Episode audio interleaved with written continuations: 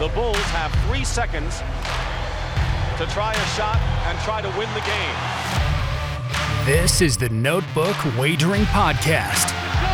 Five seconds left in the game. Do you believe in miracles? Yes! Unbelievable. Coming to you from the betting deck, Don't believe what I just saw. here are your hosts,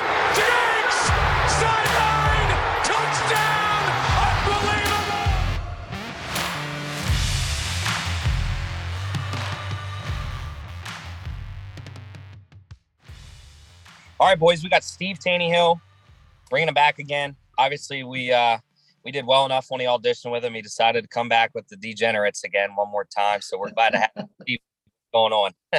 I appreciate you guys having it. It was fun, man. I'll come on anytime. Y'all just let me know. I'll tell you what, Steve, I know I was talking to you Saturday, and we'll start with this game, and then we'll get going uh, through the rest of the games. I was hoping you had one more year left of eligibility because I'll tell you what, Zeb Noland was not doing it for me. No, he, he, wasn't doing it for me either. Um, I mean, really, I, I feel listen, you got to applaud the kid for giving it a try. You know, you know, four weeks ago, he's a he's on the GA coach's diet and uh, watching film, and then two two weeks later, he's thrown into a game. But he did he didn't he didn't play well. I mean, to me at all. I didn't think he was that good in week one. He he got away with some things because of the team they played, and um, you know, Saturday there, I, I I just thought it was really it wasn't good at all.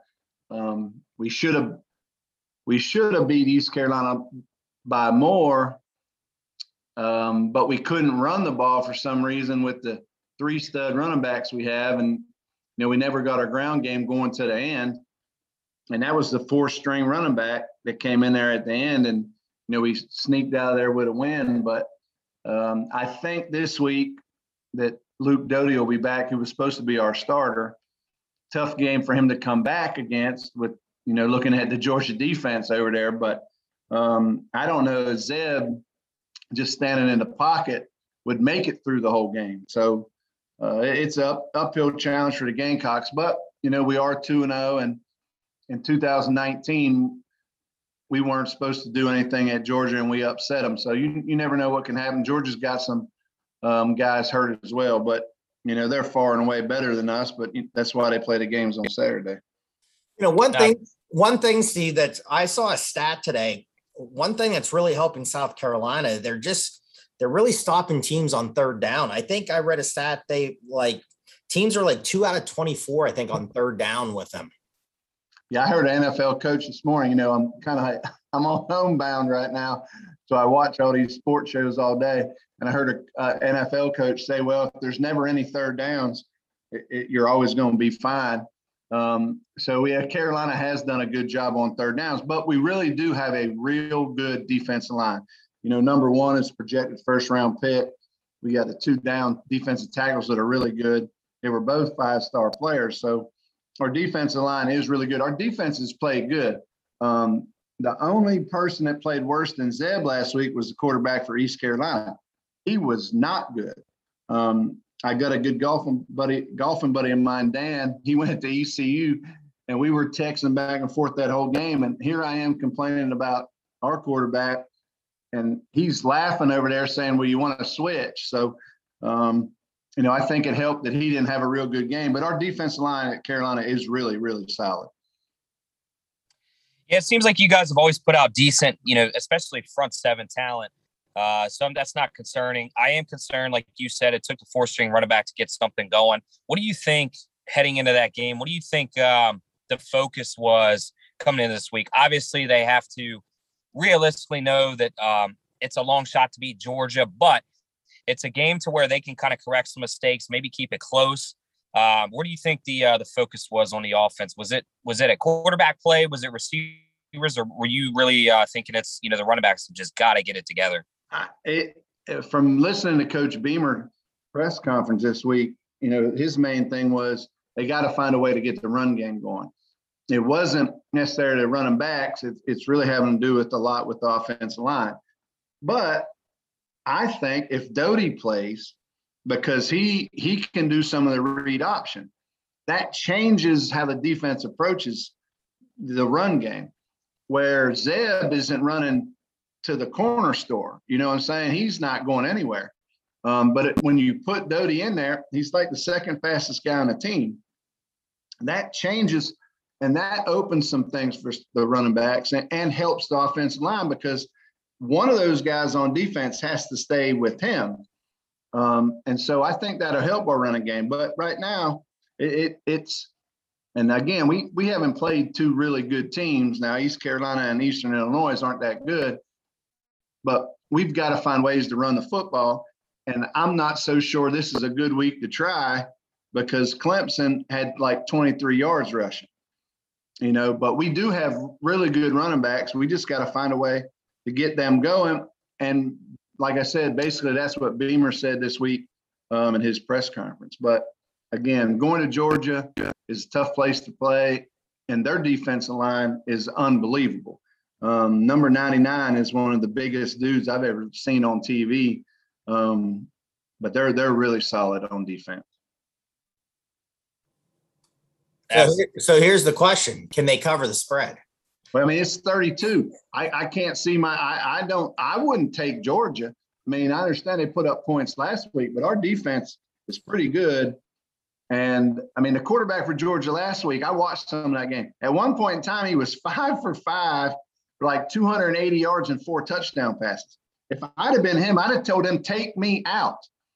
I, can't, I mean, there's no way for me to do better. Just take me out now. You know what I mean? I'm chilling on the sidelines. Hey, I mean, I was five for five, 280 yards and four touchdowns, you know, take me out the game. So um, I don't think Georgia can do that again, but I, I just don't see you taking Georgia with the 32, not the way South Carolina has played them, especially down there the last few years. And again, in 2019, we upset them and we were big underdogs that day. And you have, you know, you have quarterback problems there because you know JT Daniels a little banged up. Even if he plays this week, um, Stetson Bennett was the one last week that threw five touchdowns. I think he's, I think he strained his back a little bit. Yeah, he's hurt. Yeah, he's so hurt. Carson Beck, I think, came in and I think was like four out of ten, maybe with one touchdown, one pick. So Yeah. who's quarterbacking? That's a lot of points. I agree with you. I think it's hard. I, I, I think you take a chance with South Carolina with the spread. Well, and if, if Beamer says we're going to try to get back to the run game, you know he's going to con- try to control the clock. If we can run the ball at all, plus our special teams have been really good. So you catch Georgia sleeping on a special team, and our our our, our field goal kicker is real good. So you know a couple field goals here and there, and a couple defensive stops. I mean, 32 points is a lot of points in a college football game. Absolutely. Uh, perfect segue. You talked about Stetson Bennett was five for five, like 280 and four touchdowns. So I want to segue that into there was there was another quarterback who had a similar stat line this week. He was uh, AR-15 Anthony Richardson from Florida. So he's kind of the the guy they say is the future. Uh, so he was three of three for 152 yards and a touchdown. And then I think he ran, he had three rushes for like 170 yards uh, and a touchdown as well. So very similar stat line heading into the Florida game. So you have some controversy. You have Emory Jones, who's definitely struggling. I believe he only has two touchdown passes to four interceptions. Just doesn't seem like he's really comfortable uh, playing for them right now. And then you have Anthony Richardson putting those up those numbers. Heading into the Bama game, what do you think? One about the controversy, and then the game overall. Well, you know, Alabama's a different bird out there now. They're they're they're um, their quarterback. he's pretty good, and and to get Bill O'Brien in there as offensive coordinator, who's been around the block, obviously Saban can get whoever he wants. But um, I think Florida, that I think you'll see both. But you can't beat Alabama if you're going to turn the ball over. And I think the the Emory Jones has turned it over a bunch where the other guy hasn't. So I would say play the guy that doesn't turn it over. If you turn the ball over against Alabama, you're going to get blown out of the building. Um, and and I, I heard a Florida beat writer today said that that second guy at Florida is the best, the best arm, everything they've seen at Florida in a long time. He's just not quite ready. Um, but not quite ready. When, when is anyone ready in the SEC? I mean, nobody's ready at, at the very beginning of your career in that league. So, um, you know, does it help Florida if if the if the other guy plays? You know, you heard Emory Jones or Emory whatever was supposed to be so good this year, but he's turned the ball over a lot. So I think that can be a good game. I, I think Florida can keep it close, but they can't turn it over. Um, you're not going to turn the ball over against Alabama and hang around. Oh, And Q, absolutely. and Q, we saw, you know, we were watching the game together. Um, Anthony Richardson pulled up. It looked like a hammy, but everything I've been reading today, they said he has been taking treatment. He has practiced a little bit. So I think it does sound like he is going to be, you know, able to um, play in the game. But I mean, again, if he goes out there and you know throws a couple picks, I, again, you Alabama's defense is legit, and you just can't turn the ball over because Alabama's offense is so good. So I do think it's going to be a good game. I, I really hope it's a good game, um, but I, I, I think Alabama, you know, probably wins. I don't know that line's like 14 and a half. Um, that's a toughie right there because if Alabama gets rolling, it could be 40. Absolutely. Absolutely. All right, Smitty, why don't you take it into the last big game? Yeah, one little stat I just wanted to throw out. You know, Florida again, Florida. Before we bounce to the last game here with Steve, uh, Florida is running the ball pretty well. They're second in the nation now. They have played Florida Atlantic and uh, South Florida, so I mean that's a difference. But you know, games like that sometimes, Q, that kind of reminds me of like that Minnesota Ohio State game that opening night on Thursday when you have a line that's so close like that. Maybe look for that first half play for Florida because I think I agree with Steve. As the game goes on, there's some turnovers. Florida might take it over in the second half, but I believe in that environment, man, that place is going to be rocking.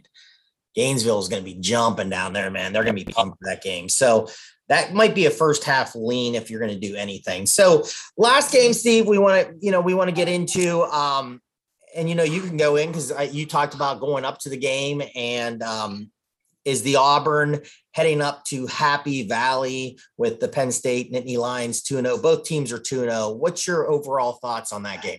I think Penn State's really good. Uh, I think that wide out number five is is I mean he's awesome, and I just don't know if Auburn with a new coach is ready for that environment.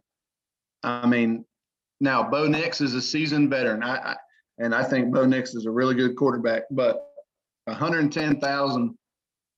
7:30 or 8 o'clock, whatever time that game kicks, is going to be unbelievable. I, I just think Penn State's better um, right now. Penn State has played a little tougher opponents, and uh, you know, being at home definitely helps. But I, I'm I'm I'm going to have two TVs set up for that one because I, I want to watch Carolina. They go at seven, and I want to watch Penn State and Auburn too. And it is the SEC, you know, going to play the Big Ten or the Big Twelve, whatever Big Ten. And uh, but I, I really think Penn State at this point in the season is just better based on you know who they've played and and a new coach at Auburn. Again, the quarterback's solid, I think, but I, I just give the edge to Penn State. Yeah, I would say if you're on, like you mentioned, you know, new coach, probably one of the hardest places to play in college football, prime time game. I mean, uh, given Bo Nix his history, you know, you kind of go in that cautious. I would personally, if I'm Harsin, I'm I'm putting the load on Tank Bigsby and just really trying to slow that game down and keep that clock running. I'm I'm telling him you don't touch the sideline unless we absolutely need to with two minutes left in the fourth. Otherwise, we got to keep that clock rolling and get out of here in Happy Yeah. Valley. You know, And, and Big, Big, Bigsby's a really good running back. I mean, he's he's upper echelon in the country running back. I mean, he is really good. But again, you you you know you you're counting on Bo Nix to make some plays in that game. And I just think on the other side of the ball, that number five for Penn State can change that game. Um, I really think he's one of the top wideouts out there. So uh, I give I give the edge to Penn State, and a lot has to do with the with the environment. I think it's going to be, uh, to me, I think it's the best game of the weekend. Um, and and uh, man, I wish I could go. I was supposed to go to that game, and uh, I hate to miss that one, but I'll be watching it on TV. But that's what that game like that's what college football is all about, man. Uh, a night game and 110,000, man, that'd be that'd be awesome. Well, I'll tell you what, if you change your mind last minute, you be sure to swing through the DMV area and pick us up because we will battle. Yeah, you know, I think I think Steve said it well. I mean, this game breaking it down. I mean, I I've taken off. I took Auburn plus the six and a half, And I know everyone because uh, all my friends are Penn State fans where I grew up and everything. And Right. they're just going to say because Smitty likes Michigan, he hates Penn State, and that's how it is. And you know, Penn State's been um, they hit my te- they. I had Ball State in a teaser last week, loss. I had we had Wisconsin loss against Penn State. So maybe this is it. If I lose this one, I'm done. I'm not touching Penn State. They can do whatever. but Bo Nix, I think the quarterback. You know, we've talked about Clifford. Clifford again, airmails, you know, some balls sometimes. But right now, you know, only two touchdowns, no picks, though. That's big. No INTs. That's really big, in my belief. Has to continue with that. You'd like to see some more um, touchdown passes. You know, uh, Auburn again, very good running team overall. They're third in the nation. I think they have like 680 yards, but they beat Akron, they beat Alabama State. So what do you have there? Bo Nix is both these. So the game to me, it's just what quarterback can make plays. Yep. Bo Nix, can he take that next step? A lot of people think he can. I mean, he right now has five touchdowns, zero picks, but can he make that next step? Which quarterback is not going to make the mistake? That's the key to this game, but also the environment, like Steve said. This this play. I mean, I've been there for big games. That place is crazy. Yeah, and, and you know, you you, you got to think at seven o'clock, you you give like all those Penn State people time to tailgate, and uh, I'm gonna say they're gonna have a good time. But it definitely comes down to the quarterbacks. You know, Bo Nix has an opportunity now if he does play a great game to really increase his draft stock. So it, it's a giant game for him. But again, I I, I just give the edge and when I say the edge, I'm talking about who comes out wins and loses. I, I give the edge to win the game to Penn State um, somehow, some way. And, and and you know James Franklin this week is getting a lot of talk uh, going of going to the other USC. But how, to me, how do you leave that 110,000 going crazy and you got a number one recruiting class coming into Penn State, or go out to, to California to Southern Cal and deal with all their administrative issues. This is a no-brainer. James Franklin needs to say, "I'm not, I'm not going out there," and maybe he'll do that Saturday morning on game day. Say, "Hey, I'm, I'm staying at Penn State." That'll send the crowd even into more of a frenzy. Yeah. So Yeah. lastly, I mean, I'd like to dive into that Q. Steve, what did you think? And again, it seemed like Clay Helton, this has been coming. It just was, was this the right time? And I mean, I was shocked on that. I couldn't believe they lost to Stanford. What did you think? Even with it coming, are you shocked that it happened in, in their in their second game? Definitely. I mean, I don't think they gave him a chance at all. Even if you li- listen to his presser after the game, you know, he says, "Hey, we we we didn't play good, this and that. It's only the game two, and here they, you know, they fired but they fired Lane Kiffin on the tarmac. So I mean, USC USC isn't above doing anything, uh, and that's one of on my radio show Thursday. One of my we do a little thing on there, you know, top five questions of the week. It, it, is Southern Cal a top five job anymore? You know, I don't know that it is. Um, I, I think there's five other jobs I would ha- rather have than to go to Southern Cal. I mean, you're expected to do great, but I mean, is their talent on the upper side of the top 10 talented teams out there? I'm not sure it is right now, but um, USC is, if you look at their ADs, that's one of the problems. They've had about five ADs in the last 10, 12 years. Um, and so they have no stability there. I mean, Lynn Swann was the AD who gave Clay Helton his extension, but Clay, but Lynn Swann didn't hire. I mean, it's just crazy out there right now. And I think it starts at the top, but uh, they get fired after the second game, and you didn't do anything wrong. I mean, I don't. I, they say Clay Helton was a great guy. You know, it's not like he was Steve Sarkisian out there. You know, getting public drunk. I mean, he he was. They say a great guy. So, and and they got to pay him ten million. That's the thing. You're you, are you're going to pay somebody ten million. You're going to bring in another coach to get somebody good. You're going to have to offer him about seven or eight million. So you're looking at like a one year deal. This is a 17, 18 million dollar, you know, fire guy. So you know, obviously USC still thinks they're you know one of the top five teams in the country. I don't. Um, I don't look at them any year and say, oh, well, USC, they're going to be good. They don't have Matt Leinart and Reggie Bush anymore. And that's the thing with the crowd too. Like you said, I think you made a great point there when you said you leave Penn State 110,000 people and the place goes crazy. You watch like the UCLA games and the USC, there's nobody in the crowd. There's nobody going to those games anymore. And No, you UCLA's have they're off to a great start. They beat us our LSU. Right, and there's no one at those games. Th- th- Those, it- it's not the same, and uh, I don't look at it as the same. So, um, I, I just think when you when you find that job, that's the thing. Is it one? I understand they're going to pay you eight million dollars, but if they fired the last guy, they fired one on on before he got on the airplane. The other guy after the second game. I mean, why would you want to go there unless you're an assistant? You just want that that money to guarantee you, you know, the cush life for the rest. So I just don't see them pulling, you know, one of these big, big name coaches out of one of these power schools. Um, you know, maybe they could get the guy at Cincinnati. You know, I understand that move, Cincinnati there. That that makes some sense. But you know, Urban Meyer, you know, said today on TV he wasn't taking the job, and now they're saying James Frank. I just don't think I don't think it's a smart move for James. I'm not leaving Penn State for Southern Cal. Uh, It just makes no sense unless you just sta- can't stand the weather. Unless you you just want to have a tan all year. Uh, Other than that, and, and especially you got a number one recruiting class coming in. Like, I mean, I I, don't understand. I I don't. I, I'm telling you, James Frank is going to say something on game day Saturday morning, and the place is going to go crazy. That's my prediction for the week, fellas. Yeah, very well said. I think you hit it spot on. Um, Steve, I really appreciate you coming on. I, I have nothing further. We'd love to get you, like I said, we'd like to get you back on. And uh, like we talked off of it, we will de- definitely be making an appearance in Columbia next year. And uh, we'll definitely be doing a live show or something and into a little bit of little bit of fun trouble down there with you. So, uh, Smitty, if you don't have anything else, we'll let them go. And uh, No, it's just awesome. Again, I mean, like I, I love it. Pennsylvania connection. I'm excited every time he says he'll come on. We're gonna have him on because what great knowledge and um, just best of luck to him. And we hope um, his show goes well tomorrow night. So thanks, Steve. Appreciate it, bud. Yeah, man. Anytime, guys. Anytime. Y'all take it easy. there you have it, Steve Taneyhill.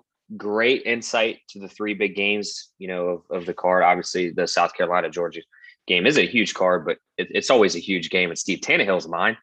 Uh, so, you know, it's always good to bring him on. What'd you guys think? I, I, I thought he was spot on with his analysis.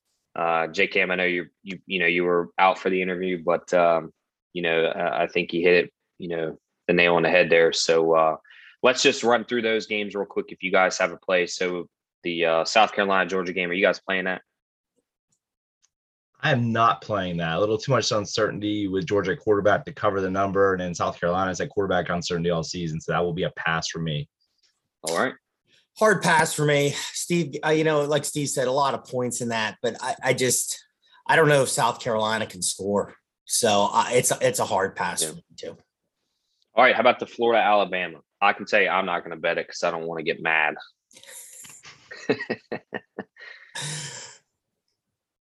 I don't know. Like this is this is a fascinating game because I really think Florida, you know, kind of showed in the championship game they're not afraid of Bama.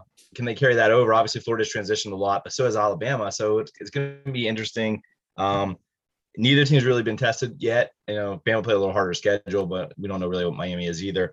Um, I mean, the 14 and a half is is is tempting. I'm probably going to pass. Probably would live bet this if anything. Yeah, you know, I said it. This is one of those that could could the swamp just be so crazy that they get off to a good start. I mean, that's what they need. I would look maybe first half Florida if I was going to play it. I'm not sure if I'm going to play it. Uh, I did see a stat though. The over has hit in five straight games between these two teams. So, and a lot of people I've heard does they do like the over. They think both of these teams will score. So that's the that's maybe if you like the over, go for that. You know, that Yeah, might be over was- in general. SEC overs might be something that's kind of undervalued right now because you have that image of the SEC having these great defenses, but man, these teams score points now. Like Bama's offense is ridiculous. Florida's offense last year is ridiculous. They've been great this year, so definitely something to look into. Yeah, the over for that was 59 and a half. So I don't think it's outrageously uh, numbered there. I did hear an interesting stat from uh, the J Boy Show. Shout out to the J Boy Show and Jay Crane. Uh, need to get that guy on. We've been trying. I know he's a busy guy. He just signed Big with the volume. now. Congrats to him. Yeah, he's big time now. Uh, so maybe he maybe he's got a couple minutes for the uh, the young bucks below him. Uh, but we'll get we'll, we'll try to schedule that in the future. Uh, but I did hear a stat. So uh, it was somebody from the Athletic, and forgive me for not knowing his name, but uh, for the season, teams on the road that are double digit point favorites. The the how do the dog is 12 and 5 ATS. It's not bad. I think the crowd's a factor in that. And they said the swamp is going to have 90,000 strong, and it could be the loudest game in probably 10 years for the swamp because obviously they took a dive with Muschamp and McElwain. Uh, so you could you could get like an Urban Meyer swamp feel today. Uh, so that would just be interesting. I'm not going to play it like I said, but that is an interesting stat, especially that you add a, a, swamp that can be pretty loud and like you said, you know they they can be pretty explosive um, if they score first or can get out to an early uh, couple good drives, and you know maybe that changes the game. But um, all right, the last game is uh, Auburn at Penn State. You guys got anything? I'm not playing it. So I grabbed Auburn at seven and a half because I think this is going to be a really close game. Um, I think both offenses are going to struggle. I think uh, both defenses will uh, take over this game. I'm going to try to middle it here because I see the line coming down. Um, I think I can get four and a half sometime um, this morning, if not this afternoon. But I do think Penn State will win, but I think it's going to be a tight one. I think it's going to be something that looks like the uh, last bowl game they played in like 2003, like 13 9 or something like that. Yeah, I agree. I think a lot of people do like the under in this. There's a lot of people on the under. Two defenses really good. Um, you know, could Auburn try to speed it up a little bit early? We'll have to see. I did play this and I do have Auburn uh, plus six and a half in this. I jumped on this Sunday, so Auburn plus six and a half. Over under for that is 52 and a half. I could see that game being like a 23 17 style game, just ground, you know, a couple scores here and there.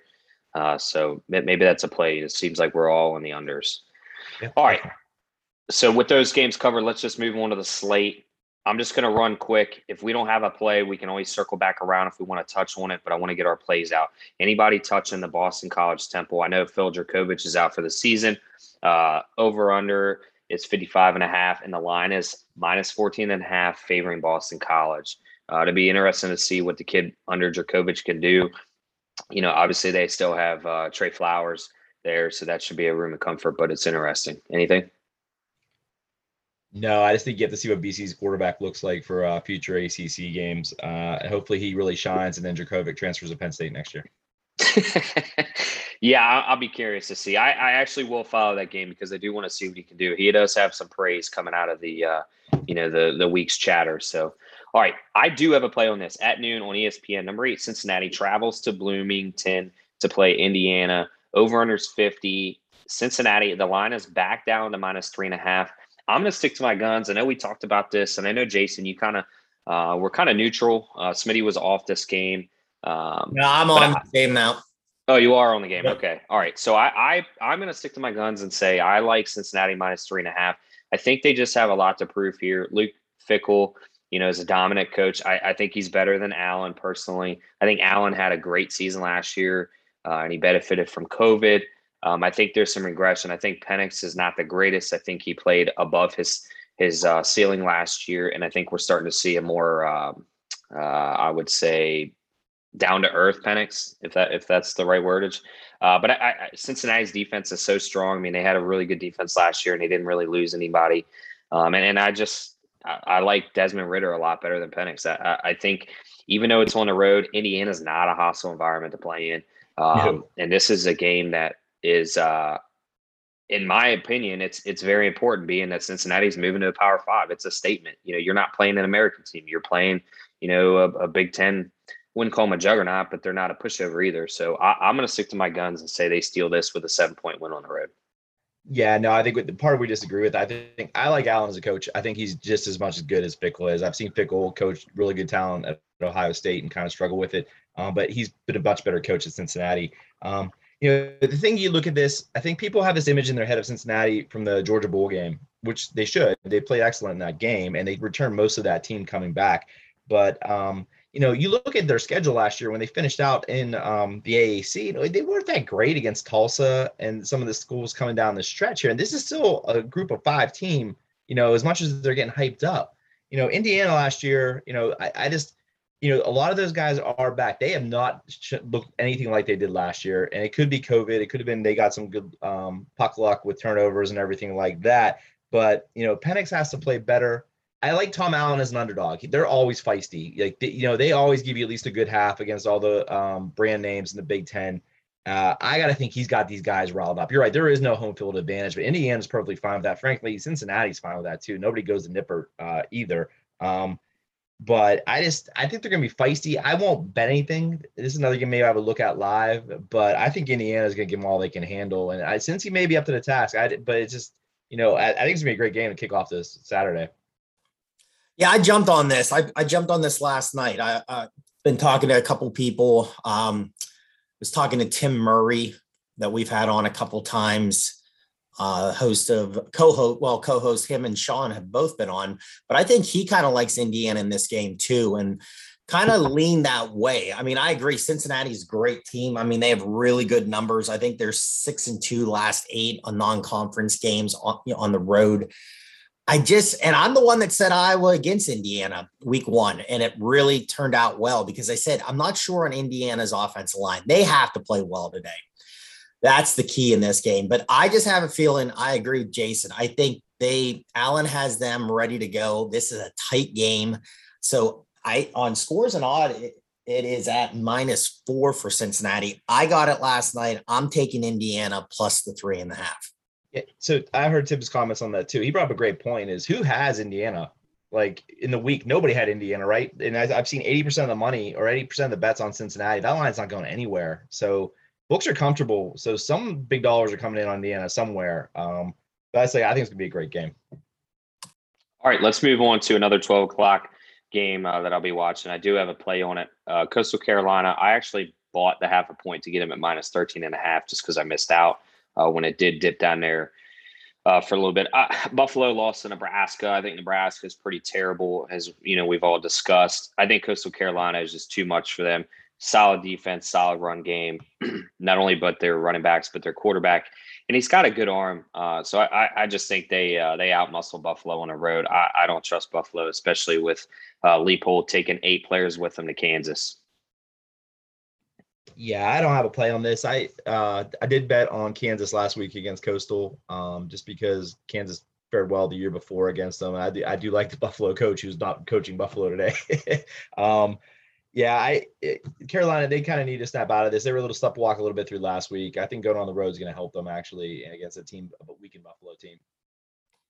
Yeah, no play for me either on this, but I I would go in the coastal um, direction. All right, another noon game. We got got some uh, bigger noon games this week. Uh, all right, so Michigan State travels down to Miami. Miami minus six and a half over under 57. I have Miami in a teaser. Um, I, am really interested to see. You know, Michigan State came out two and zero. Oh. They've scored a lot of points in those two games. I want to say they touched in the 40s both games. Miami got smoked by Alabama. Came out a little lackluster against App State last week, but they pulled out a victory. Uh, I, I, think they bounce back. D'Eriq King, I don't think he's elite, but I think he's better than what Michigan State has to offer. I think maybe Miami kind of gets in a little groove here now that they got that win under their belt. They can kind of just t- sigh relief. So I actually have them in a teaser with Coastal. So I, like I said, I took Coastal minus 13 and a half. Um, and then I also have Coastal in a teaser. I had, I just threw them in there minus seven with Miami at plus one half. So I, I think Miami gets a, a victory here at home, but I think they could cover the minus six and a half as well.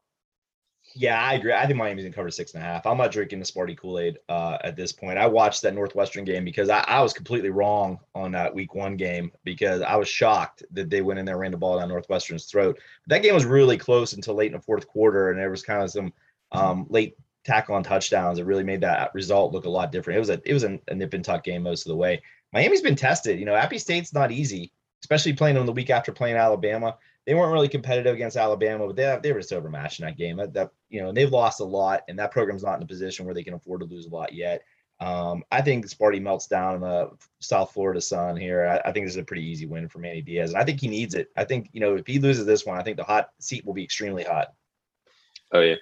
Yeah, I mean, I played Miami last week and it was my best bet. And I mean, I just had I had a brutal week. Weekend last well Saturday for college. I mean, I had a big donut. A lot of people did. so I mean, luckily I got off to a good start last night with Illinois covering against Maryland. I agree with what you guys said here. Um, I think I think Miami could cover this. I put him in a teaser. Um, you know, like Jason said, everyone's on Michigan State. You know, oh, they're averaging all these points. Well, again, they played Northwestern, which I was high on Northwestern on the preview show. Now they lost their best running back, and I think they're barely favorites today against Duke. So it's not a very good team. And like Jason said, that game was close. Then they beat Youngstown State. Okay, well, whoop de doo. Yeah. Miami, Miami, like we said, they played Bama and then Appy State. And Appy State's good. I thought they could cover, and they like it was close, but I mean, Appy State was there in the game the entire way. So I just don't see. I think this is the game they get it right, I, and I love it. Like Jason said, very warm. Can Michigan State handle the heat? It's supposed to be really, really warm down there. I cramps, cramps, cramps, cramps. Yeah, I mean, I just so I'm leaning in this. I want a six point teaser. I had Miami down to a half, and I took Oklahoma minus 16 and a half and a teaser. All right, let's move on to another noon game. Like I said, this noon get it, the schedule is stacked. So Nebraska is traveling to Norman to play Oklahoma over under 62 and a half, Oklahoma minus 23. We actually bet it early at 61 and a half on the over for the show challenge. I love this play. It's on my card. I have it at over 61 and a half as well. I see Oklahoma putting I mean, they, they're going to hang 42 to 47 easily. And then I think Nebraska is just going to have to chuck it down the field. Um, so I, I see this game going well over. I could see it low 70s. Yeah. Um, Oklahoma's defense kind of needs to show up here because uh, they let the back door wide open with Tulane. And uh, I think Nebraska is not bad. They played terrible against Illinois, um, but they had chances in that game too. They could have easily won that. I think they're kind of taking a little too much of a beating um, early in the with the media, uh, even some from people on this podcast. Uh, I, I think that uh, they can score enough points to, to do their work, and then Oklahoma is going to pretty much go up and down the field with them. Now, Nebraska's defense is a little bit better than we're probably giving credit here. Uh, kind of people are kind of ignoring that, but um, I think there's still there's going to be a ton of possessions in this game. It'll be an over. Yeah, I hope so. We need to win in that podcast challenge. I, you know, I heard some people last night saying they think they think they could throw about 70 on Nebraska.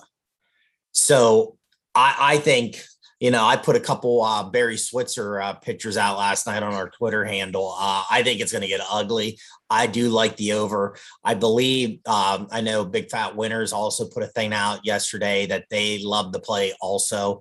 Um, like I said, I took them down in a teaser at 16 and a half, and I matched up with Miami. So I think Oklahoma really puts a show on today. Yeah, I think the other thing too with this game is Scott Frost didn't approach it correctly at all. Nebraska football didn't approach it. They wanted to cancel this game, and like this is like one of their tradition. Their fan base had to be dying to play Oklahoma, even if they were getting their ass kicked, just because it's their history, right? And tell me, as a, as a as a fan of a school that has been disconnected from its history and its rivals, you you want to get back to that and play those schools. I mean, he should have been building up to this, and it doesn't sound like they have. And I tell you what, they get they get destroyed here. He's gone Monday. There's no doubt about it. Yeah, I agree. All right, let's move on. Smitty, I know you have a play on this at noon. Number 25, Michigan.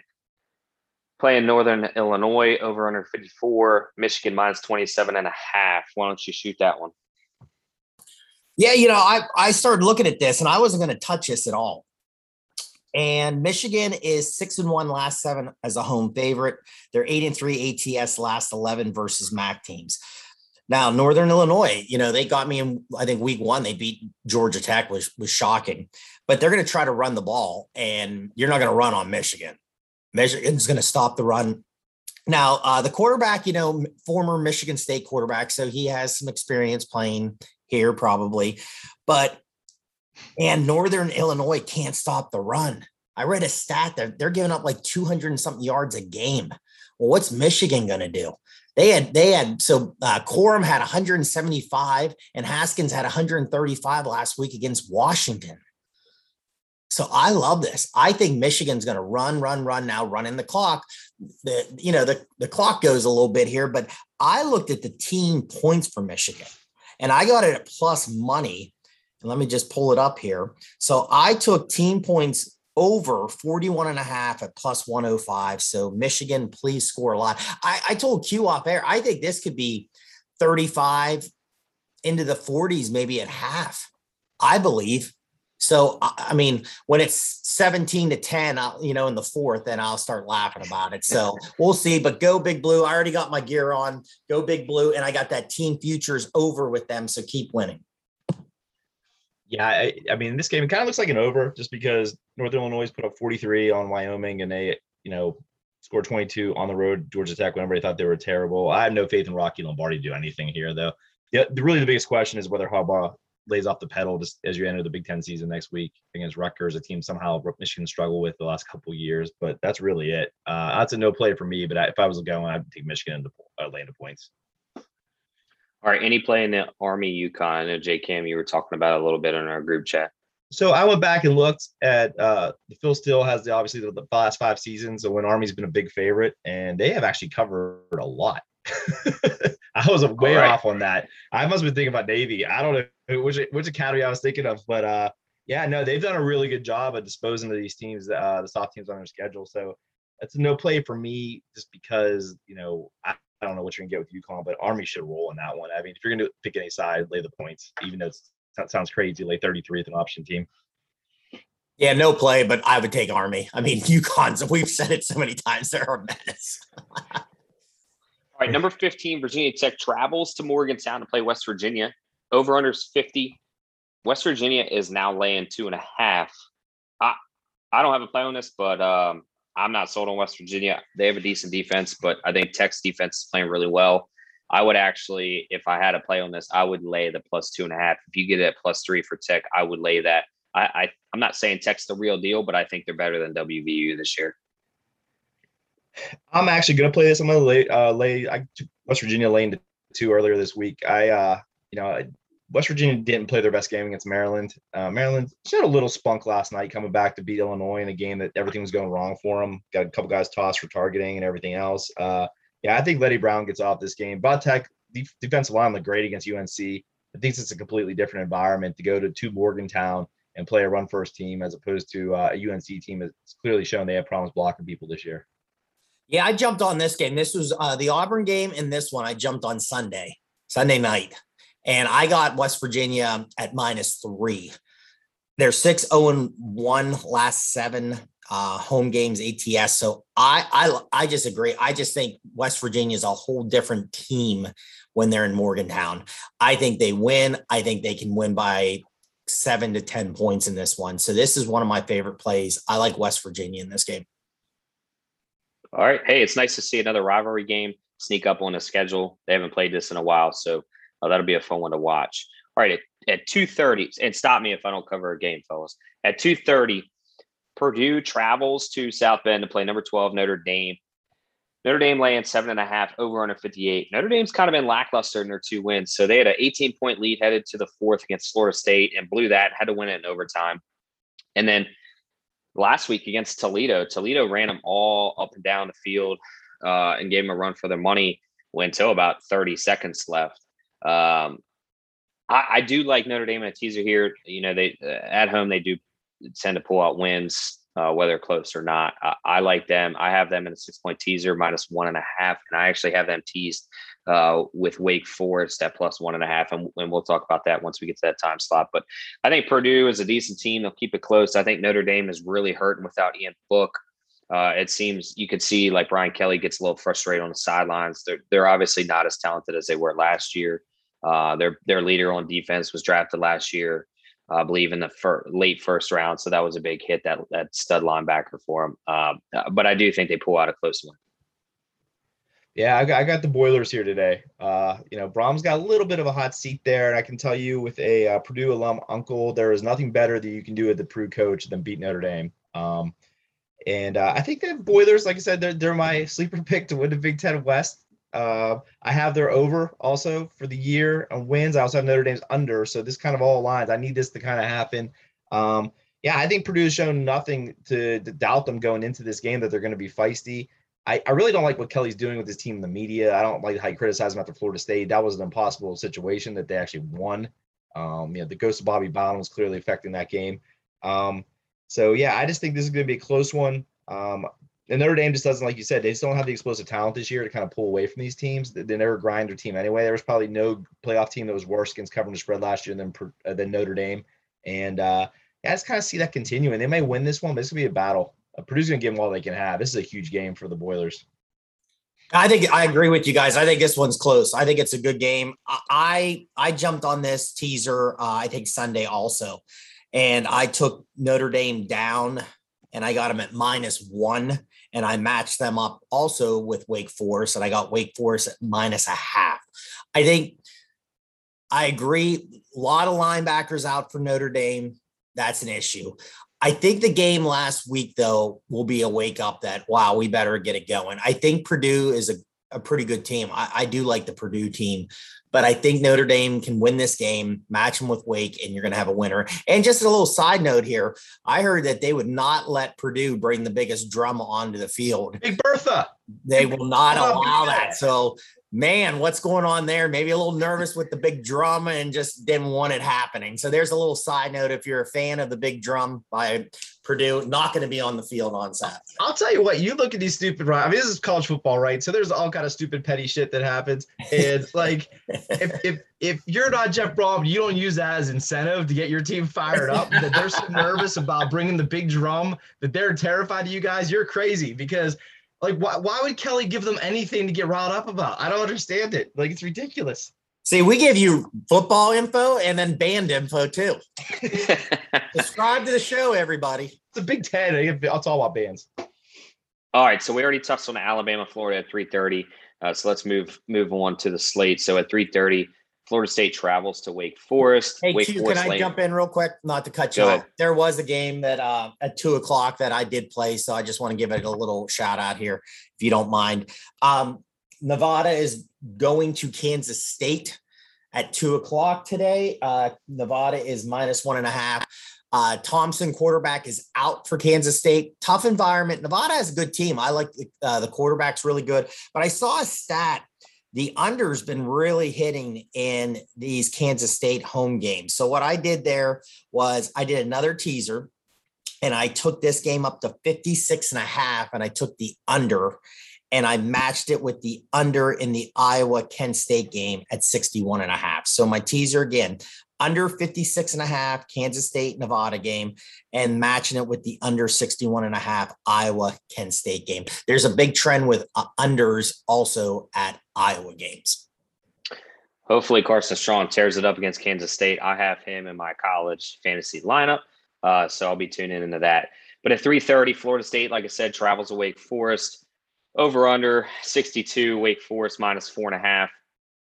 I may end up playing this straight up. I, I like Wake Forest at home. I, have been a fan of. There was a show um, with Sam Hartman uh, as a high school player. I kind of fell in love with him there. I think he's just he's dedicated to the game, and and he you know I think he makes smart decisions. I also like Christian Beal Smith, and then I really love Nick Andersen, walk on for them defensive back. I mean, he just badgered the coaches until they really uh, gave him a chance, and he has just taken off for that. So good for him.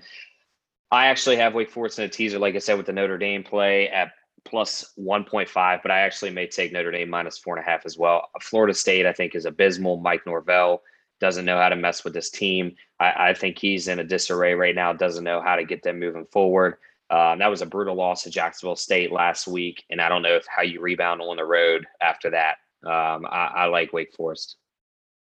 Yeah, I think you know that's what's kind of scary about this for Florida State is that that Notre Dame game should have been a momentum builder for them. They should have like been hyped up coming into next week, thinking they were a good football team, and then to lose to um, Jacksonville State, you know that's that's ridiculous. And to lose the way they did too, fourth quarter just gave it away. Uh, I love Wake in this game. When we went through the previews, kind of circled this one. Um, I don't understand the line movement in the game. It actually scares the heck out of me because it's going the wrong way. I know there's a lot of Florida State action. I don't understand that either, considering everything that's going on. Um, to me, this is where the name hurts you because Wake definitely has this game circled. They would lo- they love beating Florida State. They've beaten Florida State a lot actually over the 10 years. Um, I think they win. It just the line movement terrifies me. But I'm taking Wake. I already have that action that booked already at uh minus uh I had it minus six. So I'm gonna take it at minus four and a half again. Yeah, I said I have it in a teaser. So, but no, I agree with you, Jason. You know, opened on scores and odds minus six and a half, and it's down to minus four and a half. So that's pretty good drop there. So a lot of people, and I've heard a lot of people this week. Some people love Florida State in this game. I don't see it. I don't see where it's at. I again, I the Wake Forest love the quarterback. He's the best quarterback on the field. Florida State again, both those quarterbacks. You know, great story with um, um, uh, the kid from UCF, McKenzie Milton. Yeah, yeah, came back, but uh, you know, not really pushing the ball down the field. I think they said his like average of his throws per yard's not a lot. It's just a mess at Florida State, and I think that guy's going to be gone here very, very, very fast out of Florida State. We talked about that. He may stick around just because they don't want to pay three coaches. that, that's, that's literally what he's got going point. for him right now. But yeah, I, like I said, when you play that Notre Dame game, such a great environment, everything should have been so much like energy going into the next week because you know both quarterbacks played well. Everything was like looked like you were oh hey we're playing a big name team here we're back and they just like laid an egg and it, you're like where are you at and that had those kind of losses take you down. They don't motivate you. You get you come down. And like I said, Wake is sitting there and they love beating the Seminoles. That'll be a fired up place. Like those guys will be fired up. It, it I, I just the line movement is the only thing that terrifies me. And the over though looks great in this game because Florida State has shown a little efficiency on offense. Not last week so much, but against the Irish they did. And Wake's defense is not exactly fantastic. So just a side note on this game too if you saw it at least that one offensive line guy proposed to his girlfriend when uh, jacksonville state was celebrating and she must have said yes so there you go congratulations to them but, but it is hey, it's weird, uh, it's like, consolation surprises like you, I guess they just thought it was gonna be a win, and he went through it anyway. I mean, that's obviously you know we've all been there, but uh, you, you I probably would have I probably would have scrapped that. I, I don't, don't, think know, she was going anywhere. yeah, but there was probably like other stuff planned. There's not much you can do, right? If you got dinner after the game with the folks, and like everybody knows hey, about we're, we're canceling. I gotta go watch film. I can't I can't do it, guys. We lost to uh, an FCS school. I love it. Hey, it's like an unnamed person we've had on the show, another unnamed coach. Uh, after a loss, he wouldn't let him eat. That's what I'm telling him. Hey, coach isn't letting us go. We can't can't eat. So uh, yeah, that's that's how we're gonna cancel this. Maybe we'll try next week on the road. All right, moving on. I don't have a play on this game, but I I, I think it's gonna be a slaughter. Georgia Tech travels to Clemson. Clemson laying 28 over under 52. One, I see this game going over 52, so I may have that on my card. Uh, it's it's kind of been something I've been eyeballing. And then two, I remember last year we're sitting at Glory Days and Georgia Tech fans Clemson, and somebody goes, "Man, I, I think they can they can hang in this game." And I, I, believe the final score was seventy seven to seven or seventy three to seven. And boy, that got out of hand real quick. Yeah, that was and, a uh, misread. Uh, that was a misread by yours truly on that. I said they'd play tough. I I said they'd compete. well, they didn't compete, so I misread that. Well, I think Clemson could hang. I think this is another like they already have a loss on the schedule. They just have to blow out teams in my opinion, and handling business for the rest of their schedule. So you watch out for an over under on my card uh, officially on Twitter. But uh, if you laid to 28, I wouldn't be upset with you either. Yeah, I would like to lay to 28 better than the over under just because I don't think Georgia Tech's offense can help today. Um, but uh, yeah, no, this is a get right game for Clemson, right? They got to come out and kind of show some uh, authority here just to get back the playoff picture, especially now that it's kind of jumbled up. No play. Georgia Tech competes. We're gonna rebound it, double or nothing. Is it everybody competing today? Apparently, everybody's competing. All right. Does anybody have any action on the uh, Ohio State Tulsa game? And we can just skip that. I don't. I think that's an interesting game, though. We'll see how they bounce back because I, I, I, mean, Ryan Day's never lost a regular season game before, uh, kind of like Trevor Lawrence, like last week in the NFL. Um, you would think their practice had to be brutal this week.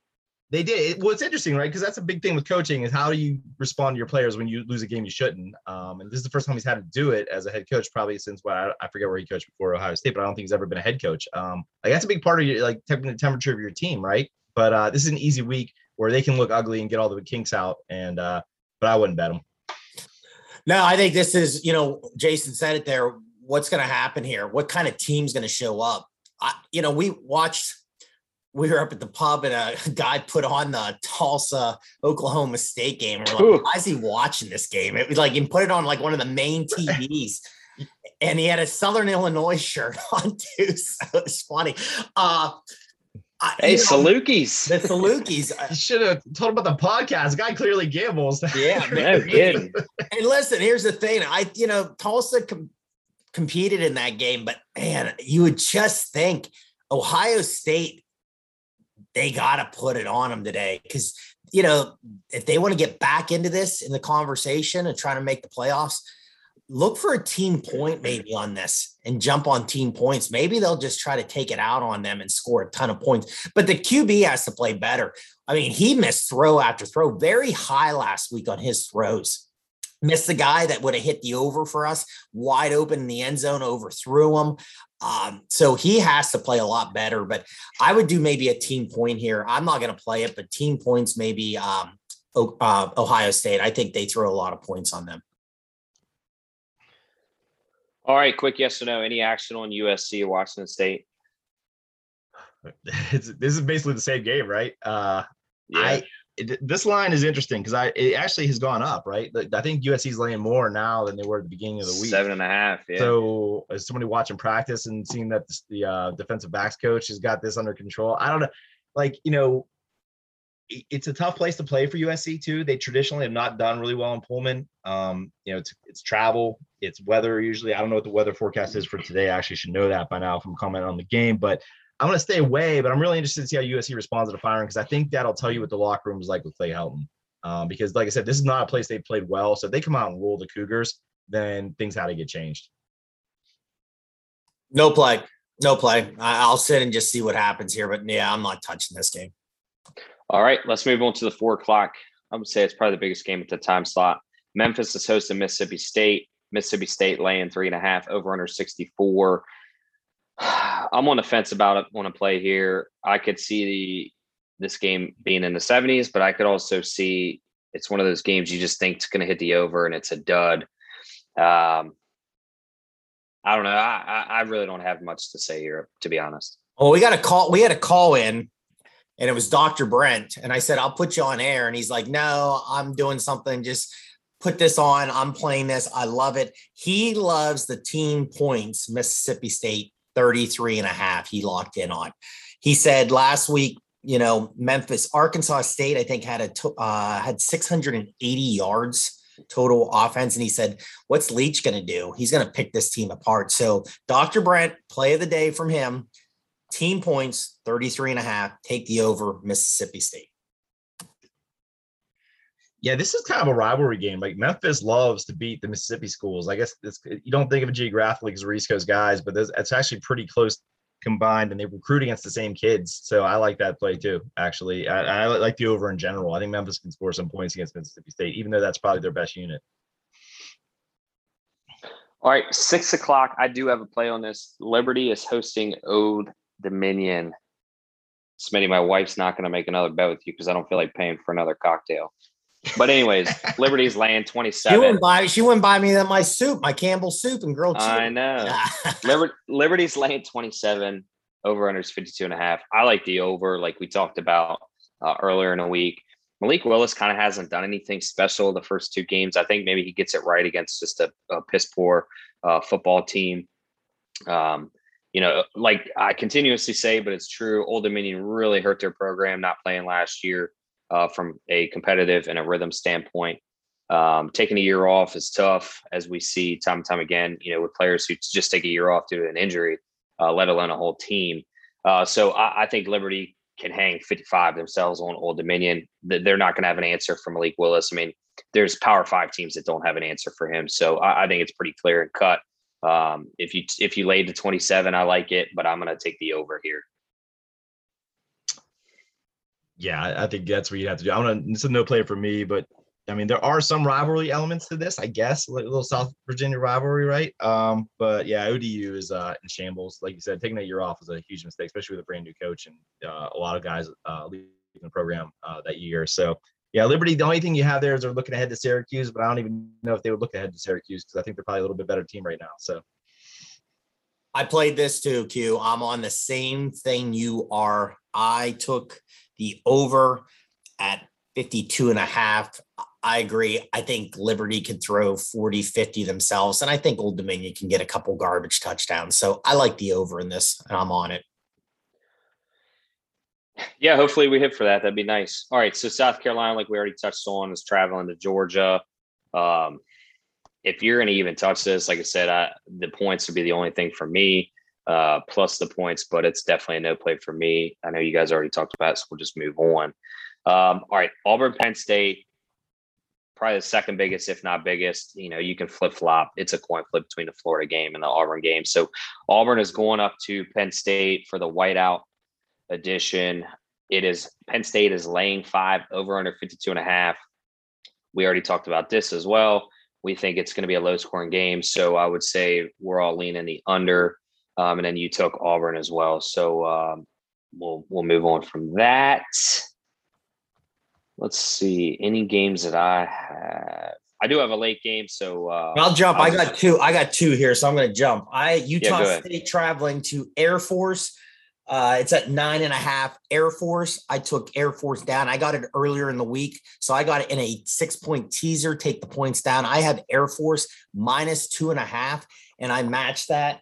And I got UNC playing Virginia and I got UNC at minus three. So my teaser there is Air Force minus two and a half, UNC minus three against Virginia in a teaser. I'll tell you what, one of the plays that I've kind of been eyeing as of late, you know, it's what we saw last week. Um, Virginia, to, they they came off the gas pedal, which obviously helped Smitty win a bet. Uh, but if they'd have just kept it on, they'd have just kept scoring against Illinois. I mean, they Brennan Armstrong is a real deal in my opinion. He's got an arm. He can scramble if need be. Uh, he's got a tight end that's like six foot eight. It's I don't care who you are or what team you are. You know that's hard to guard size. If you don't have anybody to match up in height um, on the DB side, that, that could be pretty tough. He's got good hands. I could see this game being points, points, points. North Carolina's famous for not having defense, and you throw a, uh, a in my opinion, uh, a proven Virginia quarterback, you can sling it. Uh, I could see this going over 66. So that would be my lean.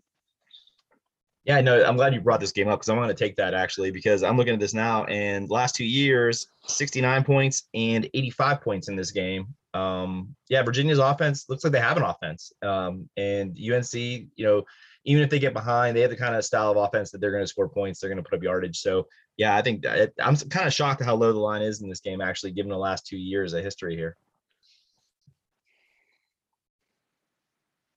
All right, moving on eight o'clock game for me. I do have a play on this. Ole Miss hosting Tulane. Right now, Ole Miss is at minus 14, over under 76 and a half. So I have Ole Miss at minus 13 and a half. And then I also I, I bought the half a. And then I also have them in a teaser with Nebraska, Oklahoma. I got not only did I play the Nebraska Oklahoma over 61 and a half, but I brought it down to 56 in a teaser and then uh, rolled out with Ole Miss minus seven. I, I, I know Ole Miss gave Oklahoma a struggle in week one and they were down 37 14 uh, in the second half. The problem is Oklahoma doesn't have any defense. Same with Ole Miss, but I think Ole Miss benefits from seeing that game as, hey, these guys can hang around if we let them. So we just got to keep rolling. Um, and I, I, I think Tulane had their one shot at, at, a, I guess you could call it an upset alert. Um, you know, being on the road again, it's not like you're hosting that game. Um, I, I, just like Ole Miss here minus 14. Uh, but I did, there was some chatter, uh, especially on the J Boy show. Again, shout them out. Uh, over under 76 and a half. They like the under in this game. They just don't see it getting that high. So just an interesting number. Yeah, no, I think if Tulane plays the win, this, is definitely going to go under. They need to, to, slow this down. They can't let Ole Miss go up and down the field. Um, now, I was impressed with Ole Miss against uh, Louisville. They changed some things on defense. Um, little different approach. Didn't have their head coach, and it really didn't seem to matter. Uh, granted, Louisville wasn't up to it. They kind of kind of looked like it was a one man show there on offense, and their defense is undersized, and it just got pushed around by Ole Miss. So yeah, I, I like this from the beginning. I have Ole Miss minus 14 already. Um, yeah, I, the under sounds much better to me than the over, but uh, Ole Miss minus 14. Love Tulane, love the uniforms. They're just not at this level. Yeah, I think it's gonna be.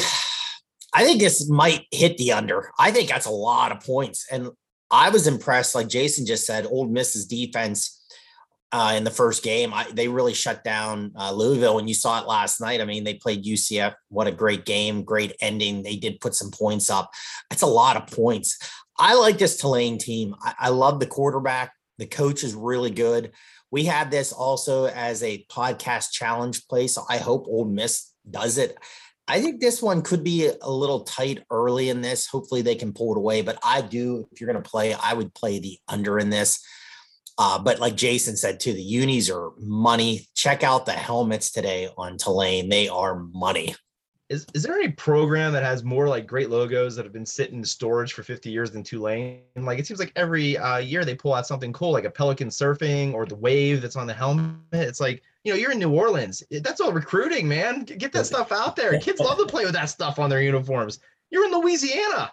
You go in your backyard and still five star from LSU who doesn't want to sit the bench. I mean, come on, Tulane, get together. Yeah, they got great. Their helmets are money today. hey, Q, I Q, I wanted to bring up a game uh 7:30 just because the J Boy show also he talked about this game is Central Michigan traveling to LSU. Uh, LSU's minus 19 and a half. I'll tell you what, he has maybe upset alert and he was close last week. He had Appy State against Miami and that was really close. And he said, keep an eye. He said he thinks LSU maybe pulls this out, but he said, man, I do not see them covering the 19 and a half because LSU right now, ugh, I don't know. Ed oh man, you better win this one or you got some pressure coming down on you there. And that's Absolutely. the Michigan team is not a bad team. Not a bad team. No, they roll it. They roll it. Now I'm curious to see if McElwain's back because he was out last week. Yeah, no, they put a they uh they matched Missouri in yardage in a 10 point loss first week of the season. So um, that's an SEC school, and they played them at their place, right? And Missouri's probably in a little better place than LSU is right now. All right, now that we're coming some short on time, are there any definite plays that I missed? If not, we can just rapid fire real quick the last like five or six games. So one play I love that uh, has got a little bit of conversation. It's a perfect. It's a system play. It's it's nothing. Um, Georgia Southern plus 23 at Arkansas catching Arkansas coming off biggest win and who knows when. About to enter the SEC schedule with basically three straight losses staring them in the face. They get a basically a, a wishbone team on their home field. Total emotional letdown. Georgia Southern gets their starting quarterback back for the first time this year. Uh, they've been playing a running back at quarterback the first two games, and, and it showed. Um, just like so many intangibles in this thing lining up. I give Stuckey from the Action Network the credit. He kind of called it out.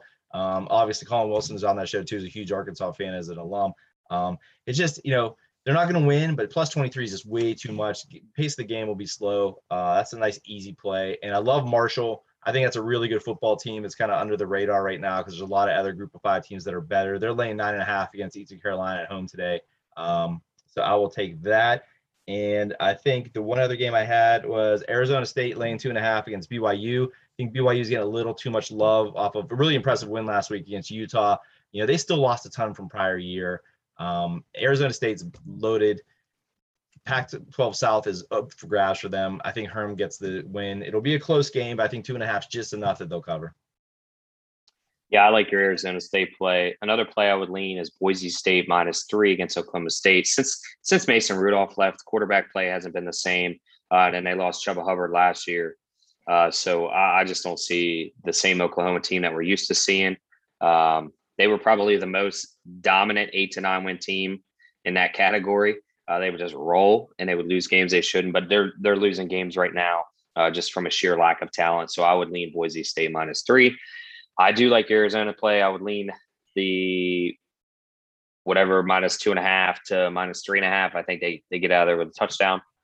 And then a lot of love coming in for Fresno State at plus 11 and a half playing UCLA. It's a big challenge for UCLA, another decent team coming in. Uh, Fresno State, decent defense, can move the ball. Uh, so that'd be interesting to see if UCLA is a real deal. You know, if they drop it, then I think we can kind of see what they are. They're a little fraudulent. Uh, but if they roll this game, maybe they're the real deal. Maybe uh, Chip Kelly's got something going there. I like the Boise State game too. Just Oklahoma State think Q said it well there. Just kind of blah. They're kind of just not the same team they have been. Struggled last week against Tulsa.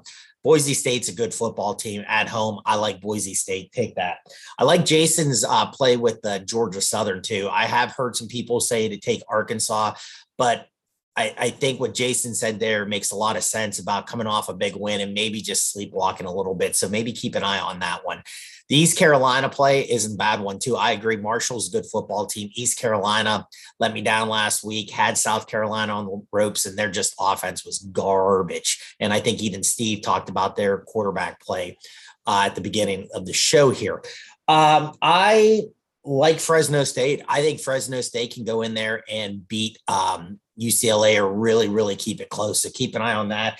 And then, hey, people, late night Cinemax through the lines. It is back. And guess what? Guess who kicks off at 12 30 a.m. So if you have a rough day, stay up and watch us.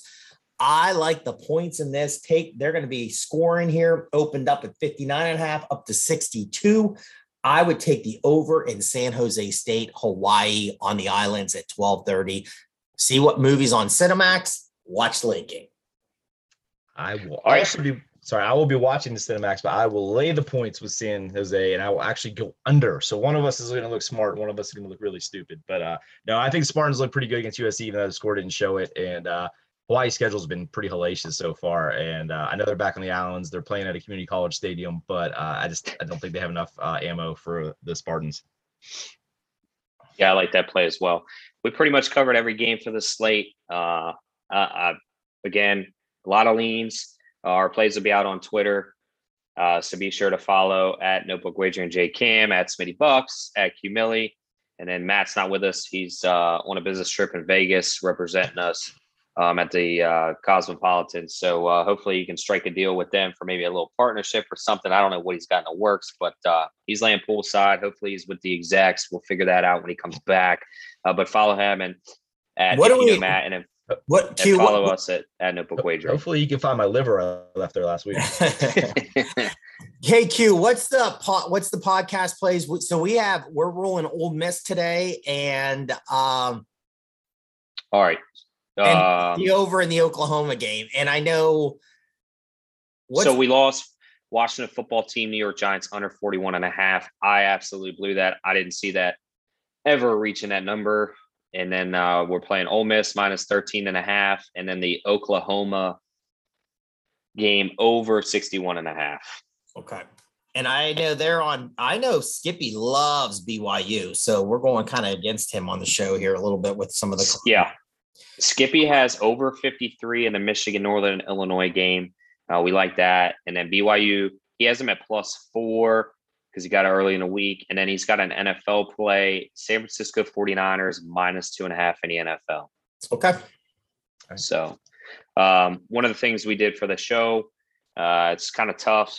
We talked about it. If, if, if there's a line, uh, we're, we're not trying to have draws in a challenge. So um, he said, you know, if you get a minus 14 in college or a minus three in the NFL, because that seems to be always, you know, how a game falls 45 31 in college or 2017 in the NFL take the half a point. Uh, you'll you either get a win and loss for a challenge because we're not here to tie. We're here to see who's the better podcast. So uh, moving forward, uh, that's on the table. So if you do see a little weird line, that's because of it. Buy the point uh, if you're actually buying it from your bookies. So that's all I have. Another great quick hit show. We got a lot of information. Check out Steve Taneyhill as well. Uh, he's a good friend of ours, so uh, we'll, we'll, have him on for the rest of the season uh, sporadically and uh, hopefully we bang your bookies. And, and Smitty's already off to a better start. He had a donut last week. Uh, he's already got one on the board this week. We'll bounce back in the uh, challenge. Hopefully we finish off two and one, and they finish one and two or zero and three. And then, uh, yeah, we'll see you guys next week. Thanks for listening to the Notebook Wagering Podcast. Make sure you subscribe so you don't miss any episodes, and be sure to follow at Notebook Wagering. Until next time.